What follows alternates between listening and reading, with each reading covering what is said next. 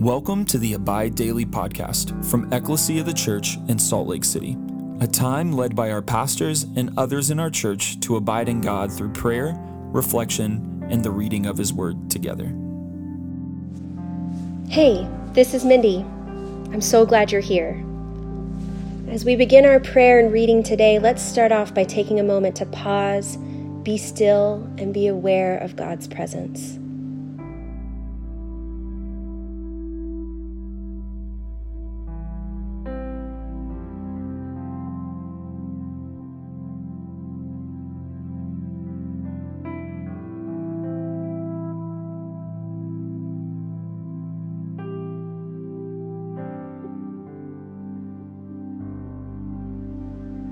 Let's take a moment to share with God where we're at, what we're thinking and feeling, and thank Him for what He's done, is doing, and will do.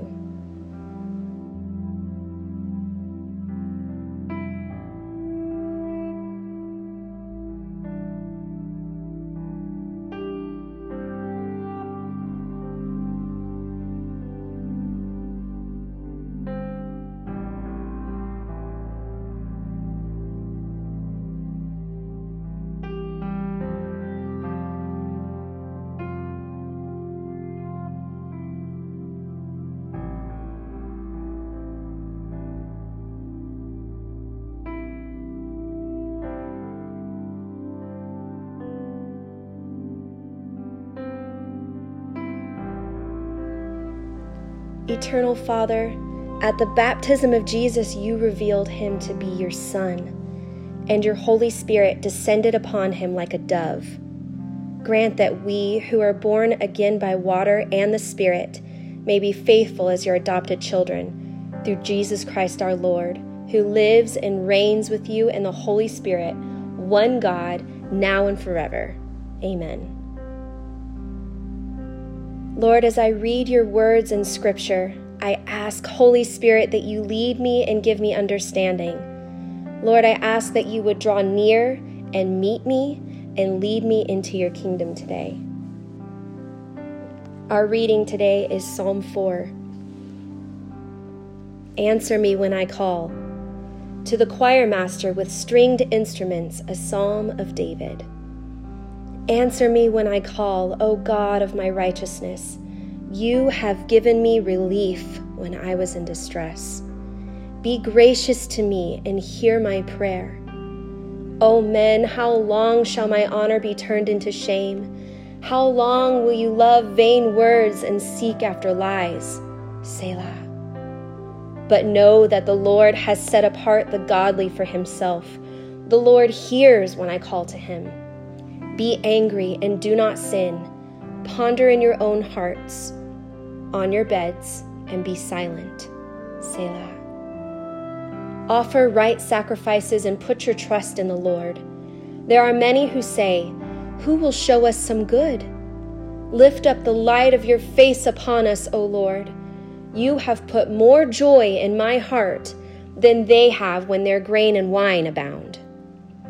In peace, I will both lie down and sleep. For you alone, O Lord, make me dwell in safety. This is the word of the Lord. Thanks be to God.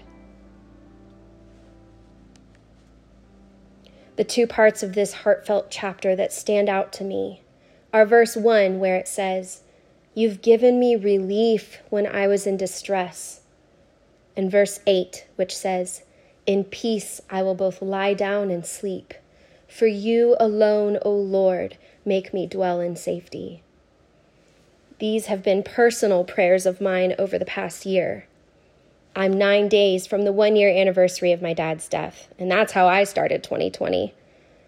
For the remainder of the year, my husband had to work ridiculous hours that left me parenting four small children by myself a lot.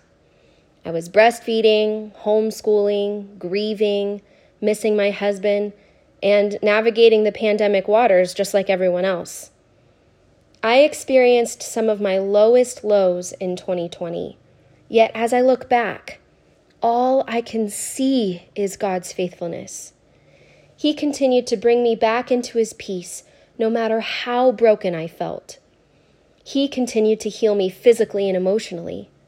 He gathered my tears in a jar, knowing the exact number of them, and kept my prayers as incense to reverberate for all eternity because that's how much He loves me and values me. Yes, God gives and takes away. Our good Father also graciously helps us to be still and hear Him so we can feel His love even amidst the greatest pain. Can you look back on 2020 and see God's faithfulness to you? Can you surrender all of your distress to Him and trust that He is the same yesterday, today, in 2021, and forever?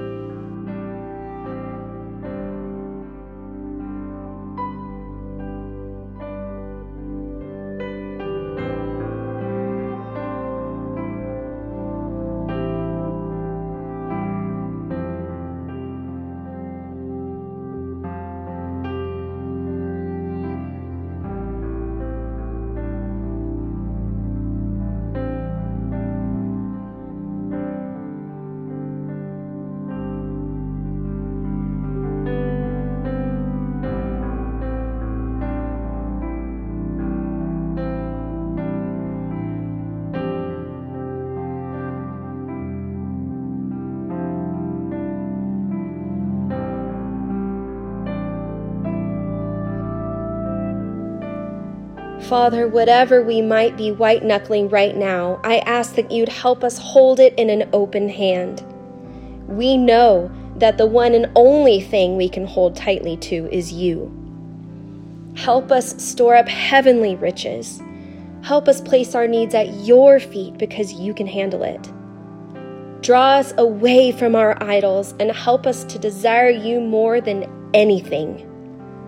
Alight our hearts to burn for you, no matter what suffering 2020 brought and what suffering 2021 may bring. Help us suffer well, press in, and love in a way we haven't yet experienced. In Jesus' name, amen. Through our lives and by our prayers, may your kingdom come.